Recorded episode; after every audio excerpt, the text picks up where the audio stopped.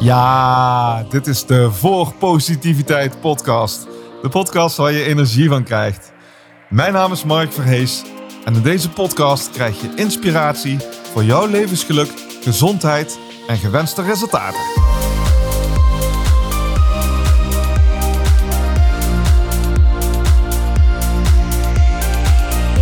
Voor positiviteit,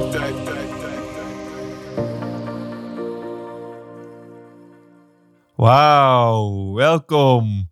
Dankjewel. Fijn dat je luistert. Fijn dat jij er bent. Ik wil het vandaag graag met je hebben over een onderwerp waar ik gefascineerd over ben geraakt. Een onderwerp waar ik jarenlang mee bezig ben geweest doordat ik een boek over heb geschreven. Het onderwerp eenvoudiger leven. Een fantastisch mooi onderwerp waar ik ja, helemaal in meegenomen ben. Juist omdat ik er zoveel mee bezig ben geweest. Ik wilde toen ik het boek ging schrijven, wil ik een verdieping gaan, gaan plaatsen op het thema optimisme. En de optimistische, positievere manier van denken. En wat positieve psychologen daarover zeggen. En die verdiepingsslag die wil ik eh, daarin gaan toevoegen. Daar zal ik dadelijk ook nog meer over vertellen. En ik wilde ook vooral vertellen over ervaringen uit mijn eigen leven. Ervaringen van mij als persoon en ervaringen van mij als ondernemer. En ik heb de afgelopen tien jaar wel echt geleerd dat als je iets in jezelf verandert, als je zelf ergens beter of sterker in wordt, dat alles aan de buitenwereld ook verandert en nog veel harder mee verandert. En dat je eigenlijk je enige belangrijkste uitdaging is, hoe verander je je eigen toegevoegde waarde? Hoe verander je waar je zelf heel erg goed in bent, hoe zorg je dat je er nog veel beter in bent en dat je van je plezier nog veel meer plezier maakt en dat je van je passie echt alles laat stromen. Maar het begint in ieder geval gewoon bij jezelf. En toen ik het boek ging schrijven, wilde ik ook gewoon voor mezelf, met mijn leeftijd die ik nu heb, wilde ik gewoon antwoorden hebben op levensuitdagingen. Uitdagingen die iedereen herkent. En daarmee aan de slag gaan, merkte ik ook van, hé, hey, er, er gebeurt gewoon ontzettend veel met me.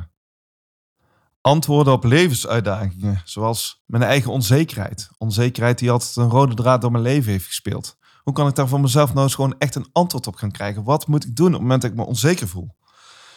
Me zorgen maken. Als ik me zorgen maak, wat is mijn antwoord daarop? Welke stappen kan ik doorlopen om te zorgen dat ik uit die zorgen ga stappen en veel meer naar mijn verlangens toe ga? Hoe kan ik zorgen voor mezelf dat ik wat minder bezig ben met wat anderen denken? Als je zelf in de, in de spotlight staat en iedereen kijkt naar je. En ook als dat niet het geval is, van hé, maar iedereen heeft altijd een mening over je. Maar hoe, hoe zorg je ervoor dat je daar je veel minder door laat leiden? En je veel meer je eigen pad volgt, je eigen innerlijke intuïtie. Uh, dat je daarnaar luistert en daarmee aan de slag gaat. Uit levensuitdaging van stress. Iedereen herkent het wel, ik ook. Van de stress die je ervaart.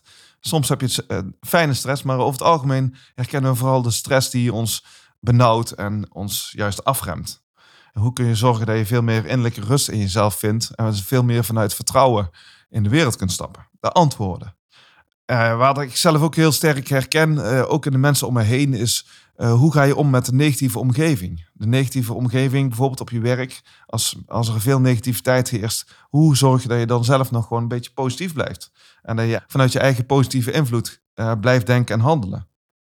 De afleiding, de afleiding in de moderne wereld die echt ongekend is echt, er zijn zo ontzettend veel dingen die je kunt doen, mogelijkheden die er zijn, maar ook gewoon zo ontzettend veel mensen die de aandacht van je vragen. En die eigenlijk voor afleiding zorgen. En hoe zorg je ervoor dat je voor jezelf met de dingen die je doet, de bijdrage die je wil leveren, een bepaalde focus houdt. Tegenslag, nou zo ontzettend herkenbaar voor mij de afgelopen jaren. Van, van ja, tegenslag komt in ieders leven, ook in mijn leven. En hoe ga je daarmee om? Ik wil daar voor mezelf gewoon een bepaalde strategie in ontwikkelen. Kritiek, kritiek, iedereen krijgt kritiek. Hoe ga je om met kritiek? Hoe uh, zorg je dat je toch heel dicht bij jezelf blijft? En hoe ga je om met waardering? Hoe zorg je juist eigenlijk dat je veel meer van kritiek naar waardering schuift? Hoe zet je dat schuifje eh, in jezelf om? En laatste onderwerp, ook in mijn boek Eenvoudige Leven natuurlijk heel erg aan, aan bod is gekomen, is ongeduld. Mijn ongeduld. Uh, voor mij een heel herkenbaar thema waar ik later nog wel iets uh, met je over wil delen. Uh, hoe kun je zorgen dat je een antwoord vindt op je ongeduld? Hoe kun je dan ook weer stappen naar je eigen geduld en je eigen vertrouwen? De levensuitdagingen die super interessant zijn voor iedereen. En ik heb in mijn boek Eenvoudiger Leven geprobeerd om daar een antwoord op te formuleren voor mezelf. En niet zozeer om dat antwoord aan anderen te geven, maar gewoon voor mezelf om te ontdekken van hé, hey, maar hoe werkt het nu voor mezelf? En welke mogelijkheden zijn er voor mezelf? En als je nu zit te luisteren, ja, weet ik zeker dat de uitdagingen die ik net genoemd heb, dat jij die herkent. De vraag is, heb je voor jezelf antwoorden op die uitdagingen? Weet je wat je moet doen op het moment dat je je zorgen maakt? Of weet je wat je moet doen op het moment dat je in een negatieve omgeving zit? Of als iemand kritiek op je levert? Welke gedachten gaan er dan in jezelf lopen? Welke antwoorden heb je voor jezelf geformuleerd? En daar gaat mijn bestseller Eenvoudige Leven in ieder geval ook over. En daar wil ik het ook met deze, in deze podcast heel uitgebreid met je over hebben. Een algemeen gedachtegoed in de positieve psychologie is hoe optimisten en pessimisten denken. Optimisten en pessimisten denken in drie verschillende dimensies echt totaal anders. Ze gaan anders met tijd, ruimte en personen om. En dat is echt een algemeen gedachtegoed waar heel veel positieve psychologen het over hebben. En ik vond het heel erg interessant, ook in mijn boek, om na te gaan van hé, maar hoe ver loopt dat nou door? Hoe ver loopt dat door in je gedachten? Kom er ook achter dat het eigenlijk in, in alles wat je bedenkt en wat je zegt, die drie perspectieven terugkomen. Ik zal het zo ook uitleggen. Optimisten denken in ieder geval gewoon heel anders over negatieve zaken. En optimisten denken heel anders over positieve zaken dan pessimisten dat doen. Ze maken gewoon andere koppelingen. Als je het dan hebt over de dimensie tijd. De dimensie tijd speelt zo vaak een dominante rol in onze gedachten. Het is echt ongelooflijk als je daar bewust mee bezig bent. Ik, ja, ik hou ook echt van het onderwerp. Want als je op dit terrein een constructieve manier van denken ontwikkelt, dan maak je jezelf zoveel gemakkelijker. Dan maak je je leven zoveel eenvoudiger. Laten we eens kijken hoe dat optimisten dat doen. Optimisten, hoe dat die met het negatieve omgaan. Optimisten maken het negatieve altijd tijdelijk. Als het in het verleden is, dan zeggen ze van ja, dat is een les voor mij en daar kan ik van leren. En als ik ervan leer, dan hoef ik niet nog een keer dezelfde fout te maken. Dus in de toekomst, nu zal het al beter gaan en in de toekomst zal het nog veel beter gaan. Die fout houden ze echt qua tijd in het verleden. Het hoeft niet altijd te blijven duren. Het is gewoon iets van dat moment. En als ze iets niet kunnen, dan zal een optimist ook altijd zeggen: dat lukt me nu nog niet. Nu lukt me dat nog niet, maar wie weet in de toekomst, als ik gegroeid ben en geleerd heb, dan heb ik goede kans dat me dat wel gaat lukken. Optimisten gaan sowieso gewoon echt totaal anders met tijd om. Die maken iets negatiefs altijd tijdelijk. En je zult zien dat pessimisten, uh, op het moment dat er iets gebeurt van ja, dat lukt me nooit, daar heb ik altijd last van. Dus die maken iets negatiefs, maken ze juist heel erg blijvend. En dat is zo ontzettend zonde om het negatieve blijvend te maken. Want daarmee beperk je jezelf. Als je tegen jezelf zegt van dit lukt me nooit, ja, dan zal het je waarschijnlijk ook niet lukken. Terwijl als je tegen jezelf zegt van hé, hey, maar wat een optimist doet, dit lukt me nu nog niet, dan zeg je van nou, oké, ik, ik zie het in me. Ik zie het dat me nu nog niet lukt, nu op dit moment. Maar hey, ik hou de ruimte open voor de toekomst. De toekomst zou zomaar iets mooiers kunnen zijn. Optimisten denken dus ook altijd positiever over de toekomst. Dat weten we allemaal. Dus die hebben veel meer hoop in hun taalgebruik. En die zorgen dus ook altijd dat er een kantelpunt komt in de tijd. Dus als er iets niet goed was, dan zullen ze altijd uh, zeggen van... hé, hey, maar dat hoeft niet zo te blijven. Ik kan op een gegeven moment gewoon een andere keuze maken. En die kantelpunten die kunnen ze zelf opstellen, zelf formuleren. Oh, dit is de laatste keer dat het zal gebeuren. Ik laat het vanaf nu achter me. Dit is het alles veranderende besluit. Ik ga vanaf nu iets anders doen. Nu is het moment om iets anders te gaan doen. Hierna zal het beter gaan. Dus in die zin, door een punt te creëren, een kantelpunt te creëren, eh, geven ze eigenlijk aan dat er naar de toekomst toe heel veel ruimte is. En gaan ze op zoek naar de mogelijkheden die, die daarin zijn. En een pessimist zal dus qua tijd veel meer een permanent karakter uh, gebruiken. Een altijd blijvend karakter blijven. En dus zeggen van dit lukt me nooit. Of hier zal ik altijd last van blijven hebben. Het is een wond die uh, nooit meer zal genezen. Die altijd zal, zal blijven bestaan. Daar maak je jezelf ongelooflijk moeilijk mee. Want het is eigenlijk gewoon ook gewoon onzin. Je weet niet wat er in de toekomst gaat gebeuren. En een optimist die zegt van hé, maar naar de toekomst toe heb ik best wel kans dat het nog eens beter zou kunnen gaan. En een optimist zal dus ook dingen uit het verleden bijvoorbeeld veel positiever benaderen, veel constructiever benaderen. Dus als er iets in het verleden goed is gegaan, zou je zeggen van hé, hey, maar ik heb in het verleden tegenslagen overwonnen. Dus dat zal me in de toekomst ook alweer uh, lukken. Ik ben er steeds beter in geworden. Dus ja, dat komt vanzelf wel goed. Ik weet dat ze gaan komen, maar ik weet dat ik ook sterker ben geworden. Dus die maken eigenlijk hele positieve conclusies op basis van wat ze in het verleden is overkomen. Terwijl de pessimist dus het negatieve gewoon heel blijvend maakt. En optimisten die maken juist het positieve blijvend. Die zeggen van, ah, toen lukte me dat al, dat zal me altijd blijven lukken. Hè, dit is gewoon een goede vaardigheid voor mij. Ik ben een heel liefdevol persoon en ik zal altijd een liefdevol persoon zijn. Dus die maakt iets positiefs, maakt ze ook gewoon echt blijvend. Die maakt het onderdeel van een karakter. Optimisten en pessimisten gaan dus heel anders met negatieve en positieve om op het gebied van, van tijd. Dus pessimisten maken negatieve blijvend, terwijl optimisten het negatieve tijdelijk maken. Uh, pessimisten maken het positieve juist tijdelijk, terwijl optimisten het positieve juist blijvend maken. En dus op een heel andere manier naar de tijdsdimensie kijken. En zichzelf, de optimisten, dus een heel andere manier van denken krijgen naar uh, negatieve en positieve dingen. We, we, weten allemaal van hoe je omgaat met het negatieve. Dat bepaalt uh, de kwaliteit van je leven, maar ook hoe je het positieve veel meer in je leven kan verankeren. Dat is super belangrijk. Dus in de dimensie tijd heb je dus heel veel ruimte. Hoe ga je met je tijd om ten aanzien van iets negatiefs? Hoe ga je met je tijd om ten aanzien van iets positiefs? Echt super interessant onderwerp. De tweede dimensie waarin optimisten echt anders denken dan pessimisten is de dimensie ruimte. Waar hebben we het over? Nou weten we, ons brein heeft de automatische neiging om als er op één levensdomein iets misgaat, om dit dan door te trekken naar andere levensdomeinen. Stel bijvoorbeeld, je wordt ontslagen, of op je werk gaat het heel erg slecht, dan heeft het, als je niet oppast, heeft het een enorm negatief effect op je totale gevoel. En zorg ervoor dat je chagrijnig wordt. Dat je chagrijnig wordt voor je eigen omgeving. Voor je partner, voor familie, voor vrienden. Die worden hier niet blij van. En door je verminderde energie heb je ook nog eens geen zin om te sporten. En uh, het sporten hou je dan sowieso al niet vol. Dus op een gegeven moment heb je zoiets van, nou, daar heb ik even geen zin in, dus doe ik niet meer. Je voelt je minder fit en eigenlijk heb je helemaal nergens meer zin in. Dus als je niet oppast, zijpelt dat negatieve door naar alle andere levensdomeinen.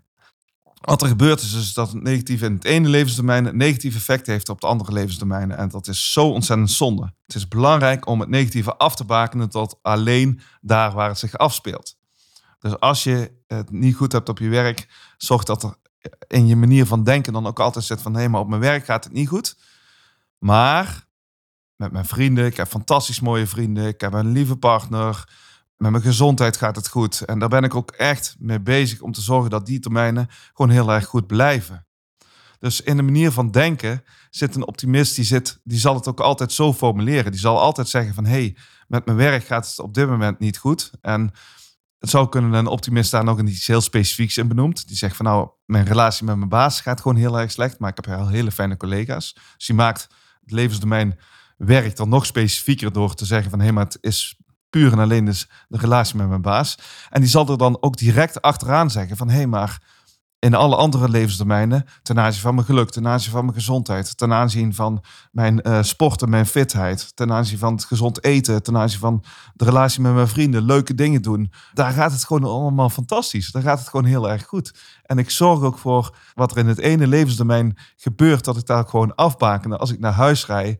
Of als ik, dat ik op een gegeven moment ook gewoon periodes in mijn dag heb of in mijn week heb, waarin ik niet met dat werk bezig ben en waarin ik niet met die negativiteit bezig ben omdat het gewoon heel erg belangrijk is om ook gewoon te zien van... hé, hey, maar ik wil de andere levenstermijn daar niet mee besmetten. Ik wil het niet door laten sijpelen. Dus ik wil dat, dat negatieve niet door laten sijpelen naar andere levenstermijnen. Ik wil het beperken tot daar waar het negatieve zich plaatsvindt. En voor grote leiders van, van landen en bedrijven, die, die moeten echt zo denken. Die moeten echt gewoon denken vanuit een probleem los je alleen maar op afzonderlijk. Die los je afzonderlijk op, die los je niet allemaal in combinatie met elkaar op. Dus eh, probleem voor probleem. En als je alles bij elkaar op gaat tellen, wordt het veel te veel. En dan kun je het ook niet opgelost krijgen, dan wordt het veel te ingewikkeld van. De vaardigheid om ieder probleem in een aparte mentale box te stoppen is zo cruciaal om te kunnen functioneren. Bekijk probleem voor probleem, alles op zijn tijd. Maak gewoon een afscheiding, zorg dat je ze uit elkaar houdt. Het isoleren van het negatieve tot één specifiek probleem uh, tot één specifiek onderdeel waar je heel nauwkeurig feitelijk beschrijft, is zo ontzettend belangrijk. Dat zal een optimist ook gewoon altijd doen. En die zal ook altijd oog blijven houden voor alle dingen die er dan nog wel zijn en die nog wel goed zijn. Uh, dus het, het, stoppen in een mentale, mentale box, in een, in een doosje, is echt zo ontzettend belangrijk. En het negatieve dus ook gewoon echt vooral feitelijk en specifieke aandacht geven. Dus gewoon specifiek benoemen wat er gebeurt, waarom het gebeurt wat er echt plaatsvindt en het gewoon objectiveren. hoe meer feitelijk aandacht je ervoor hebt, dan ontken je het niet, maar dan, dan beschrijf je het veel nauwkeuriger. En optimisten gaan dus ook, als er iets goed gaat in een levensdomein, gaan die daar ook heel anders mee om. Die maken het dat juist niet tot, behouden het tot één levensdomein. Die nemen het mee naar andere levensdomeinen. Ik kan er voor mezelf heel erg relateren aan geluk met alle dankbaarheidsoefeningen die ik gedaan heb. Uh, vorige podcast, in het geheim van de positieve psychologie, ook uitgebreid over gesproken het gelukkiger worden door dankbaarheidsoefeningen te doen, was mij echt gewoon op een gegeven moment ging me heel erg makkelijk af. Dat is een, een, een, vaardigheid die ik daarin getraind heb en die mijn, mijn manier van denken, mijn, mijn, mijn dankbaarheid voor alles wat er mooi is, eh, mijn ogen geopend heeft. geluk was voor mij heel gemakkelijk. En op een gegeven moment, een heel aantal jaren geleden, het was succes voor mij. Echt een dingetje, een uitdaging waar ik weinig zelfvertrouwen in had. En ik dacht bij mezelf van, hé, maar wacht eens eventjes. Het geluk wat ik heb geleerd, hoe dat ik daar beter mee om kan gaan. Welke lessen zitten daar voor mezelf nou in die ik ook kan meenemen naar succes? En als ik mijn positieve energie rondom mijn geluk nou ook eens meeneem naar positieve gedachten over hoe ik uh, succesvoller kan worden. Hmm, als mijn overtuiging daarin veranderen, wat gebeurt er dan? En ik heb gemerkt dat als ik het positieve van het ene domein meeneem naar het andere, dat het ook veel, gewoon, veel gemakkelijker wordt, veel eenvoudiger wordt. En je dus ook gewoon, als je wil, heel erg succesvol kunt worden. Als je dat belangrijk vindt. En geluk vind ik op zich altijd zelf wel belangrijker. Maar uh, ik vind het wel fijn om gewoon positief mee te kunnen nemen naar andere domeinen. En ik vind het ook fijn om, als het met mijn gezondheid goed gaat, om dat ook gewoon te laten zien. En uh, te delen met de omgeving om me heen. En als ik positieve energie ergens in beleef, positieve verhalen, die deel ik gewoon ontzettend graag op met mijn vrienden en mijn familie. Omdat ik echt zoiets heb ja, weet je, daar wordt iedereen blijer van. Daar wordt iedereen eh, gelukkiger van. En dat is ook wel de boodschap die ik mee wil nemen. Ik wil de positieve boodschap vooral meenemen naar andere uh, levenstermijnen. Niet omdat ik het negatieve wil ontkennen, maar ik wil het negatieve echt gewoon in één hokje blijven houden. En ook gewoon vooral het positieve met me mee blijven nemen. Dus optimisten, die nemen het positieve juist veel meer mee naar andere levenstermijnen. Dus de lessen die ze daarin geleerd hebben, de energie, de goede energie die ze hebben, hebben zoiets van, hé, hey, maar als dat daar heel erg goed lukt, dan kan het op een ander terrein, in een ander levenstermijn ook wel. Dat gaat me vast en zeker wel lukken. Optimisten en pessimisten gaan dus heel anders met de dimensie ruimte om. Het afbakenen van het negatieve en het meenemen van het positieve naar andere levensdomeinen. En dat brengt mij tot de derde eh, dimensie. En ik hou heel erg van die dimensie, is de dimensie persoon. Als een optimist kritiek krijgt, negatieve bewoordingen over zich heen krijgt, negatieve ladingen, dan zal een optimist meteen in eerste instantie denken van, ho, maar wacht eens even, wie ben jij? Hoe lekker zit jij in je vel? Hoeveel verstand heb jij van het onderwerp? Wat zijn jouw intenties met mij eigenlijk? En pas op het moment dat hij een heel aantal deurtjes open zijn gegaan van, nou, maar wacht eens even, die heeft er echt verstand van, die heeft het beste met me voor, die wil me echt iets positiefs meegeven, die wil echt me iets laten inzien, omdat hij echt goede intenties met me heeft dan zal een optimist zeggen van oké, hier kan ik misschien iets van leren. Of misschien als er heel veel mensen zeggen, dezelfde eh, uitingen van kritiek hebben, zal een optimist misschien zeggen van oké, ik heb nou zo vaak gehoord, misschien moet ik hier voor mezelf iets mee. Maar er zijn wel een heel aantal deurtjes die in de eerste instantie gewoon echt dicht blijven. Omdat je niet zomaar het negatieve kritiek gewoon tot je laat komen. En heel vaak is dat ook terecht, want kritiek zegt vaak veel meer over de mensen zelf dan over degene die kritiek ontvangt. Dus wees heel erg zorgvuldig in uh, het kritiek, uh, kritiek zomaar binnen laten komen. Want uh, heel vaak is het ja, heel onterecht. Gaat het niet zozeer over jou, maar gaat het over hoe die ander in zijn vel zit. En laten we wel wezen, als jij, laat ik het op mezelf trekken, als ik niet lekker in mijn vel zit, dan ben ik veel kritischer naar mijn vrouw en naar mijn omgeving dan wanneer ik lekker in mijn vel zit. Dus het zegt gewoon heel veel over mezelf. En als je dan de ontvangende partij bent, dan laat je kritiek niet zomaar binnenkomen. Dus wat andere personen zeggen, dan hou je in eerste instantie ook gewoon het negatieve best wel buiten jezelf. En uh, laat je echt maar een heel klein beetje wat echt waardevol is, laat je doorcijpelen. Een, een pessimist, iemand die veel onzekerder is, veel minder zelfvertrouwen heeft, die zal kritiek echt gewoon, zal keihard binnenkomen. En die zal veel opener voor staan en veel meer ontvangen.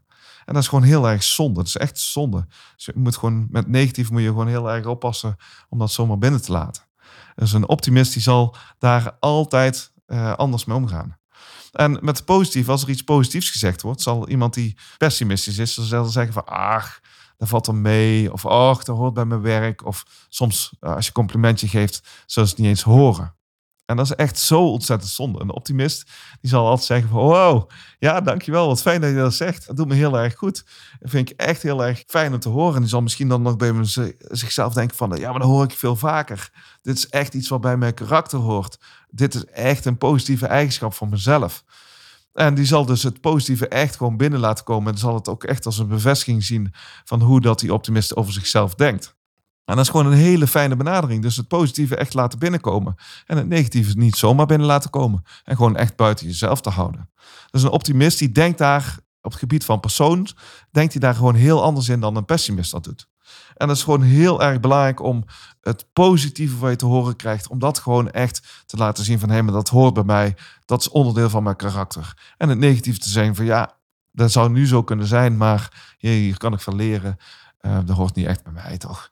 Nee. Ik ben met het schrijven van het boek Eenvoudige Leven daar jarenlang mee bezig geweest. En wat je dan merkt is, ook in persoonlijke gesprekken, of als, als zie maar iemand op tv of iemand op de, op de radio, of lees je een boek van de manier van denken, die gaat je dan heel erg opvallen. Waarom moet mij dit nou altijd overkomen? Zo'n vraag die voor mij meteen heel helder maakt van, hé, hey, er is iets negatiefs gebeurd. En alles in je zegt eigenlijk dat je het op een, op een pessimistische manier naar aan het kijken bent. Je, je neemt een slachtofferrol aan. Waarom moet mij, het gaat over jezelf, overkomen? Dan ben je de slachtoffer.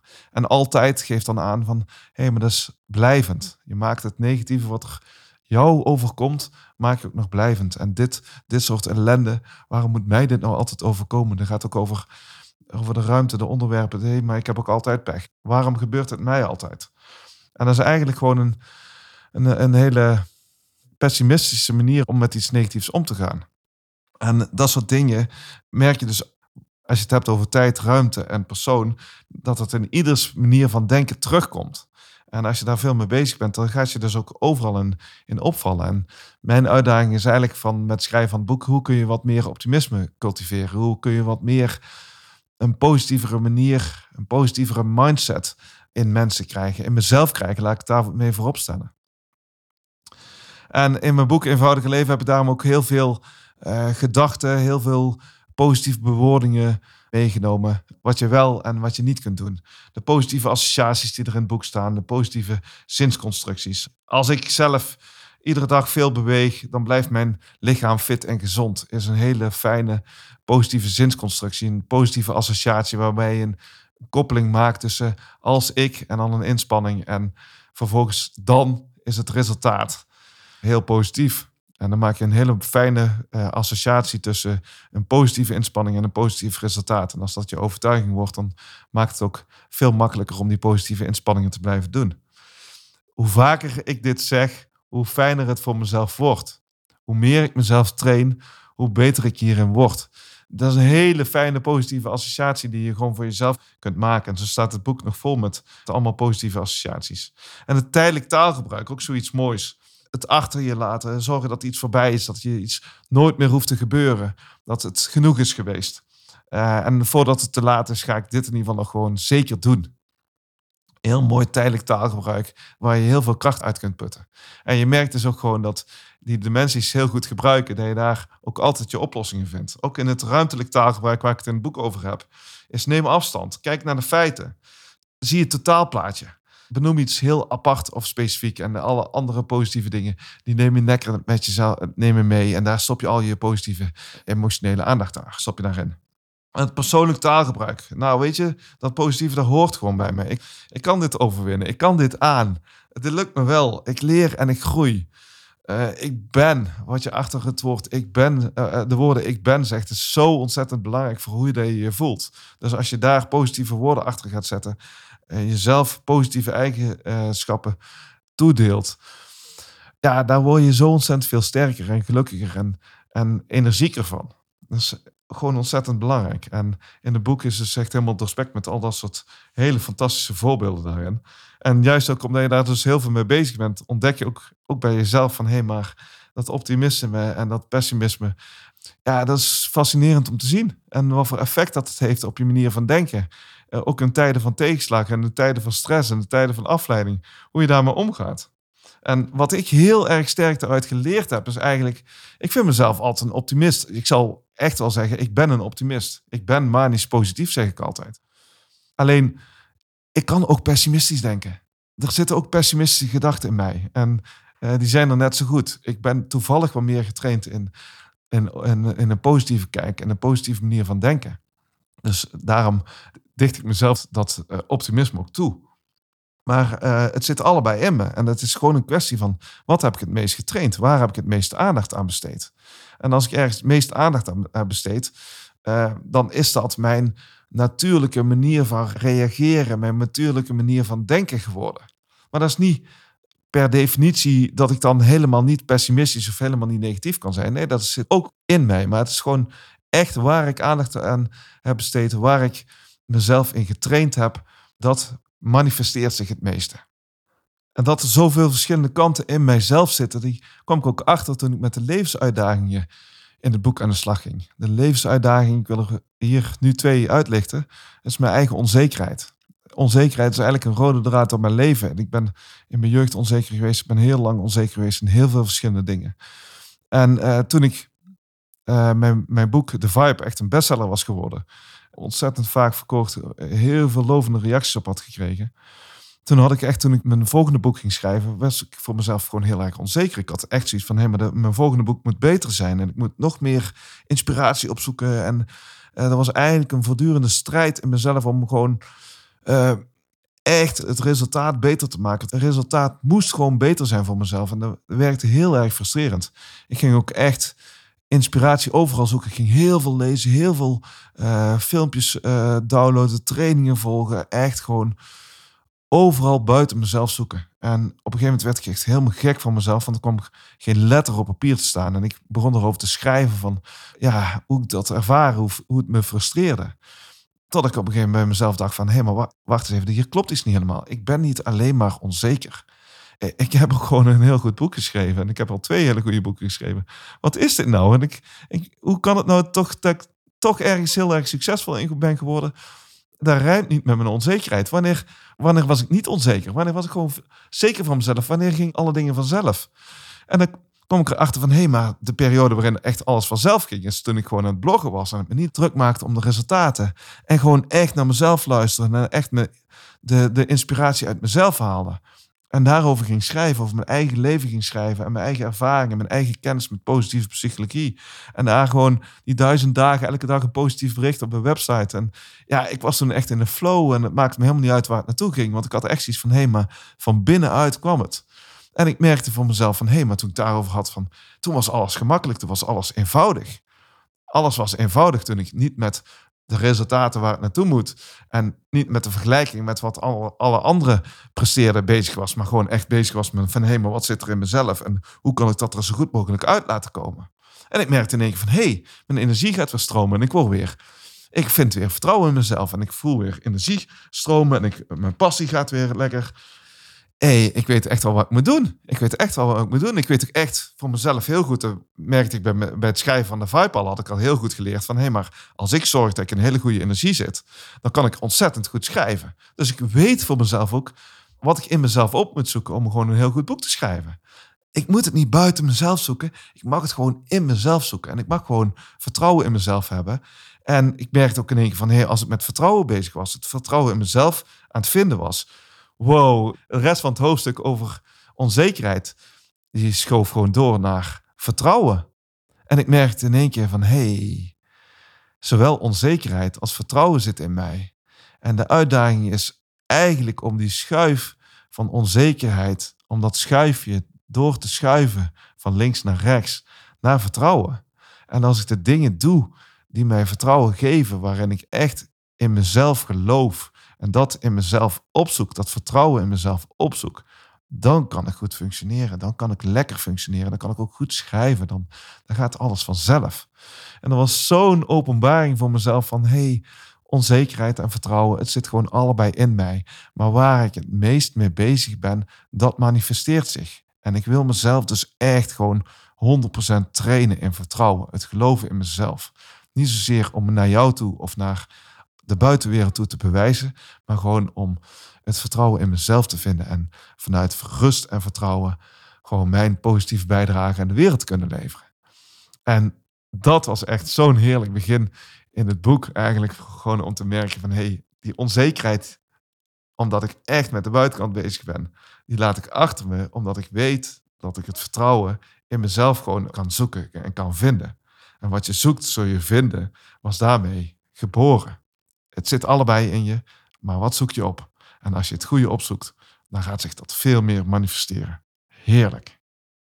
Ik heb met het schrijven van boeken echt gewoon heel erg gemerkt dat alles in me zit. Als, ik kan heel erg bezig zijn met anderen denken en ik kan ook echt gewoon heel erg vanuit mijn eigen passie volgen en vanuit mezelf bezig zijn en gewoon te, overtuigd te zijn van nee, maar wat ik wil brengen is gewoon heel erg goed. En me niet bezig zijn met anderen daarvan vinden. En het zit allebei in mij. En, en, het mooiste, eigenlijk een van de laatste hoofdstukken, ging over mijn ongeduld. En ik zei altijd, ik ben zo ongeduldig. Ik ben zo ongeduldig, dat heb ik van jongs af aan meegekregen. En ik vertelde ook aan het begin van mijn hoofdstuk van, ja, van mij valt waarschijnlijk op dit, op dit vlak helemaal niks te leren. Want als er iemand ongeduldig is, dan ben ik het wel. En ik heb dat, ja, uh, als, ik, als ik de supermarkt bijvoorbeeld inkom, weet je, dan, dan scan ik meteen de kassa van hoe druk is bij de kassa, hoe lange rij staat er. En ik ben ook voortdurend bezig met hoe kan ik zorgen dat ik zo snel mogelijk bij de rij ben. En eh, dat ik dan ook de juiste keuze maak. Dat ik ja, ook echt gewoon kijk van welke mensen staan er in de rij. Oudere mensen zijn een vertragende factor.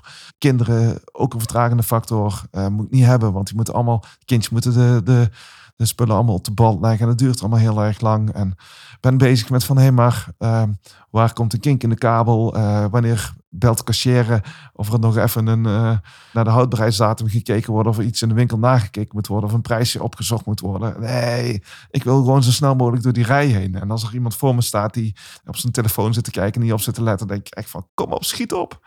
echt gewoon de hele tijd ook aan het scannen ben van, waar gaat de snelste rij? gaat er een kassa open? Echt gewoon dat je aan het einde, dat je uh, ja, ook, ook gewoon heel in de gaten houdt van hé, maar die persoon kwam net tegelijkertijd met mij in de rij staan en is hij eerder of later dan mij de, de, winkel uit. En uiteindelijk, als ik dan in de supermarkt ben geweest, dan is er niets in mij relaxed geweest. Terwijl het misschien uiteindelijk 10 of 20 seconden scheelt. En niet altijd eens in mijn voordeel. Dus echt gewoon totaal a-relaxed, ongeduldig. Echt, ook in het verkeer kan ik ook zo ontzettend ongeduldig zijn. En ik dacht echt, tot ik dat hoofdstuk aan schrijven was van ik ben gewoon een heel erg ongeduldig persoon. En ik heb dat van jongs af aan meegekregen. Het hoort bij mij.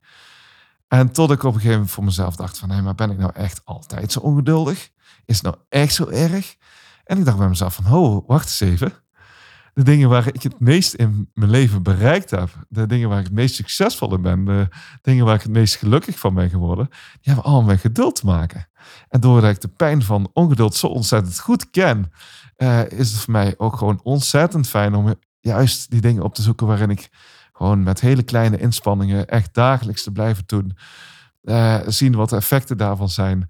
Uh, kan ik helemaal in opgaan. En dan kan ik heel erg van genieten als ik gewoon heel geduldig kan zijn en niet met resultaten bezig kan zijn en niet ergens op een bepaald tijdstip, een bepaalde plek, een bepaald resultaat moet hebben bereikt. En ik gewoon echt gewoon bezig kan zijn van, van hé, maar als nou elke dag hier beter in wordt, als ik elke dag blijf doen, wat voor effecten gaat dat dan hebben? Hoe ga ik daar dan in groeien? En ik merk in één keer van, hé, ik kan dus echt, ook echt heel, heel geduldig zijn. Het ontdekken van mijn passie voor positiviteit. Ja, dat heeft gewoon echt gewoon bijna een jaar lang geduurd. En daar ben ik heel geduldig in geweest. Het duizend dagen achter elkaar, elke dag een positief bericht plaatsen op mijn site zonder ook maar één resultaat na te streven. Wauw, daar was ik ontzettend geduldig in. En juist in die dingen waar ik heel erg geduldig in ben geweest, heb ik heel veel plezier en heel veel rust ervaren. En ben ik ook het meest succesvol in geworden. Heeft mij het meeste effect gehad. Dus geduld zit wel degelijk in mij. En ik ben dus gaan leren van, hé, hey, maar ik ben niet ongeduldig. Ik ben ook niet geduldig. Ik kan het allebei zijn. Het zit allebei in mij. Net als dat het allebei in jou zal zijn. En soms, uh, misschien ben je voor jezelf, nu zit te luisteren, je denkt van ja, maar ik ben best wel een geduldig persoon. Nee, je denkt van ik ken niet zoveel ongeduld. Maar als je erover nadenkt, zul je ook ontdekken van hé, maar soms kan ik ook best wel ergens ongeduldig in zijn. Je kent het wel. Alleen als geduld jouw jouw normale manier van doen wordt, omdat je daar veel meer geduld in jezelf opzoekt, ja, dan zul je geduld veel beter kennen dan ongeduld. Ik ken ongeduld veel beter dan geduld. Maar het zit allebei in mij. Dus ik ben ermee ook mee gestopt om te zeggen van ik ben ongeduldig. Want dat is een te beperkte eh, werkelijkheid. Ik ben veel meer dan ongeduldig. Ik gedraag me soms heel ongeduldig. Mijn acties zijn vaak gericht, mijn manier van denken is soms echt heel erg gericht op ongeduld. Maar ik kan echt het geduld in mezelf opzoeken. En als ik het geduld in mezelf opzoek, dan beloon ik mezelf daar echt gigantisch mee. Ik geloof ook echt dat wij mensen ontzettend kunnen groeien, kunnen leren. En als we ergens geduld voor hebben en ergens structureel elke dag mee bezig zijn, dan kunnen de resultaten ook gewoon echt verbluffend worden. En juist door dat geduld en door die dagelijkse herhalingen op te gaan zoeken, kun je dus echt ook het beste in jezelf opzoeken. En het beste in jezelf, die kanten die er ook zit, gewoon veel meer versterken. En maak je je leven dus ook veel eenvoudiger. En in alle levensuitdagingen waar ik het straks ook over had en waar ik het ook in het boek over heb, eh, daar kun je dus de positieve kant kun je dus voor jezelf in opzoeken. En als je die versterkt, wauw, dan wordt je leven fijner van. Het fascinerende is gewoon dat het aangeleerd is, dat we gewoon manier van denken aangeleerd hebben en dat we dus ook manier van denken kunnen verbeteren. Uh, neuroplasticiteit, onze hersenen passen zich voortdurend aan. Dus als je ergens veel mee bezig bent, dan uh, word je daar beter in. Oefening baart kunst. En hoeveel beter je dan kunt worden, dat is het fascinerende van, van mijn geduld eigenlijk ook. Van, door heel veel met dankbaarheid elke dag een positieve bericht te plaatsen. Sinds ruim tien jaar elke dag met dankbaarheid bezig te zijn, is mijn brein echt gewoon compleet veranderd. En is mijn manier van denken gewoon veranderd. En die neuroplasticiteit die zit in ons hele systeem. Als je gaat kijken, als je naar de sportschool gaat en je denkt, hé, hey, maar ik wil 200 kilo kunnen tillen, dan zou je dat niet meteen kunnen. Maar je weet voor jezelf van, hé, hey, maar als je dus heel vaak gewichten gaat optillen en jezelf daarin traint, merk je dat je lichaam sterker wordt. En dat je op een gegeven moment misschien die 200 kilo wel kunt optillen. En dat is hetzelfde als voor een marathon trainen. Van hey, kun je voor een marathon trainen? Ja, natuurlijk kun je ervoor trainen. Als je vaker gaat hardlopen, dan word je er op een gegeven moment beter in. En als je er beter in wordt, kun je op een gegeven moment misschien ook al een marathon lopen. Maar dat is gewoon een kwestie van iets heel vaak doen. Alles wat je aandacht geeft, groeit. Dus je aandacht is heel erg bepalend voor de resultaten die je uiteindelijk gaat krijgen. En eh, ik kan dan ook gewoon echt niet geloven dat mensen zijn die maar blijven roepen: Ik ben nou eenmaal zo. Ik kan er niets aan doen. Ik heb daar nu eenmaal pech mee gehad. Eh, kun je geloven dat mensen zichzelf zo tekort doen en allerlei excuses voor zichzelf blijven verzinnen? Dus doe je jezelf je eigen leven zo tekort. Mensen die niet geloven dat ze kunnen veranderen en daardoor maar niets meer doen. Echt? Waarom? Waarom? Er zijn ook genoeg mensen die met een groeimindset voortdurend ontdekken wat er nog meer mogelijk is. En wat je allemaal kunt leren. En als je ergens bewuste aandacht op richt, het, het, goede in jezelf veel meer opzoekt, uh, de rust in jezelf veel meer opzoekt, de vrijheid in jezelf opzoekt. Uh, hoe meer je daarmee bezig bent, hoe meer het zich gaat manifesteren in je onbewustzijn. En dat is zo fascinerend dat je met je 5% bewustzijn je 95% onbewustzijn traint. En je onbewustzijn is gewoon een opnameapparaat. Dus waar je met je 5% mee bezig bent, bepaalt dus wat er in je onderbewustzijn komt. En dus die 5% is zo waanzinnig belangrijk. Ik vraag wel eens aan mensen in een training van, als je verkiezingen komen en één politieke partij wint in één keer 95% van de stemmen. En gaan ze dan nog naar die andere 5% uh, luister, die politieke partij die 5% van de stem heeft. Nee, die gaan gewoon hun eigen koers varen. Die gaan gewoon echt gewoon bepalen wat, waar ze zelf in geloven. Als je in een bedrijf zit en iemand heeft 95% van de aandelen, die zal de koers uitzetten, die zal bepalen wat er gebeurt. En zo is het met je bewustzijn en je onderbewustzijn ook. Van hé, maar 95% bepaalt dus, uh, je onderbewustzijn bepaalt hoe je denkt en hoe je handelt. En dat is zo'n belangrijk onderdeel van je systeem. En je hebt 5% waar, waar je iets mee kunt, waar je iets mee kunt verbeteren. Dus wees echt heel erg zorgvuldig met die 5%. Hoe ga je met je 5% om? Je bewuste aandacht, dat vormt uiteindelijk je onderbewustzijn. Je onderbewustzijn is opnameapparaat van, van je bewustzijn, van waar je bewust mee bezig bent. Dus wat je ziet en wat je leest en waar je naar luistert, wat je binnenlaat, wat je aandacht geeft, wat je bij herhaling doet, is zo ontzettend belangrijk welke tv-programma's je kijkt, welke boeken je leest, waar je bewust mee bezig bent. Bewust met dankbaarheid bezig zijn is voor mij dus ook gewoon zo ontzettend belangrijk. Want als je daar elke dag mee bezig bent, dan gaat je brein, je onderbewustzijn, je 95% op een gegeven moment veel meer dankbaarheden in je dag ontdekken. En wordt je dag veel leuker. Wordt je, je leven ook veel mooier, omdat je veel meer positieve kanten kunt ontdekken. En dus echt bewust bezig zijn met wat goed voor jezelf is. Waar je kracht zit, waar je vertrouwen zit, waar je zekerheid zit, waar je rust zit, waar je vrijheid zit. Om die, die mooie geluksgebieden in jezelf op te zoeken, die, die gelukzones. De tien gelukzones waar ik het in het boek ook over heb. De liefde in jezelf ook gewoon veel opzoeken. Uh, hoe meer je daarmee bezig bent, hoe meer je daarmee je onderbewustzijn traint. En ik geloof dus echt in dat als je daar vaak mee bezig bent en heel gericht mee bezig bent, dat je onderbewustzijn dus een heel andere manier van denken ontwikkelt. En dat je dus ook gewoon op een gegeven moment kunt zeggen van hé, hey, maar ik ben helemaal niet meer ongeduldig. Ik ben gewoon een heel geduldig persoon. Ik weet gewoon voor mezelf, als ik met het goede in mezelf bewust mee bezig ben, dan weet ik dat ik zelf een, een ander persoon word. Dat er iets anders in mezelf automatisch gaat manifesteren en zijn best gaat doen. En mijn leven daardoor veel eenvoudiger wordt. En dat is zo fascinerend. Eigenlijk als je dus de vibe en eenvoudige leven. Er zijn zo ontzettend veel mooie boeken geschreven. Als je die gaat lezen en naar de juiste podcast luistert, dan maak je jezelf zo ontzettend veel positiever, liefdevoller, gelukkiger, vrolijker, vrijer van. Wees gewoon heel erg zorgvuldig in waar je aandacht aan besteedt en waar je aandacht naartoe gaat. Dus zoek vooral het goede in jezelf op en zoek het goede in, uh, in anderen op, wat jou stimuleert en inspireert om het beste uit jezelf te halen. Dat is je allerbelangrijkste uitdaging. En daar heb je 5% van je, van je gedachten, 5% bewuste gedachten, heb je daar de ruimte voor. En daarmee vul je onderbewustzijn. Maar die beloning is zo ontzettend groot als je onderbewustzijn op een gegeven moment dus de juiste dingen heeft opgenomen. Luister naar de juiste podcast, lees de goede boeken en besteed aandacht aan wat jouw leven mooier maakt. Hoe meer je dat doet, hoe fijner je leven wordt en hoe eenvoudiger je leven ook wordt. Ik gun je in ieder geval het beste en ik vond het echt fantastisch om dit verhaal over mijn boek Eenvoudige Leven met je te mogen delen. En uh, laat ook vooral een reactie achter, want ik ben ontzettend benieuwd waar jouw aandacht naar uitgaat. Dankjewel. Wauw. Dankjewel voor het luisteren naar de Voor Positiviteit podcast. Ben je geïnspireerd door deze aflevering? En wil je nog meer positiviteit in jouw leven? Ga dan naar voorpositiviteit.nl slash spreuk van de dag en je krijgt elke dag de beste positieve spreuk gratis in je mailbox. Abonneer je natuurlijk ook even op deze podcast via je favoriete podcast app. Elke keer als er dan een nieuwe aflevering voor je klaar staat, krijg je automatisch een berichtje. Persoonlijk vind ik het altijd gaaf om voor jou als luisteraar te horen hoe deze aflevering je geraakt heeft. Heb je een bepaald inzicht gekregen? Of wil je graag iets delen over deze aflevering? Laat dan alsjeblieft een reactie achter op voorpositiviteit.nl/slash podcast. Nogmaals, hartelijk dank voor het luisteren en graag tot de volgende keer.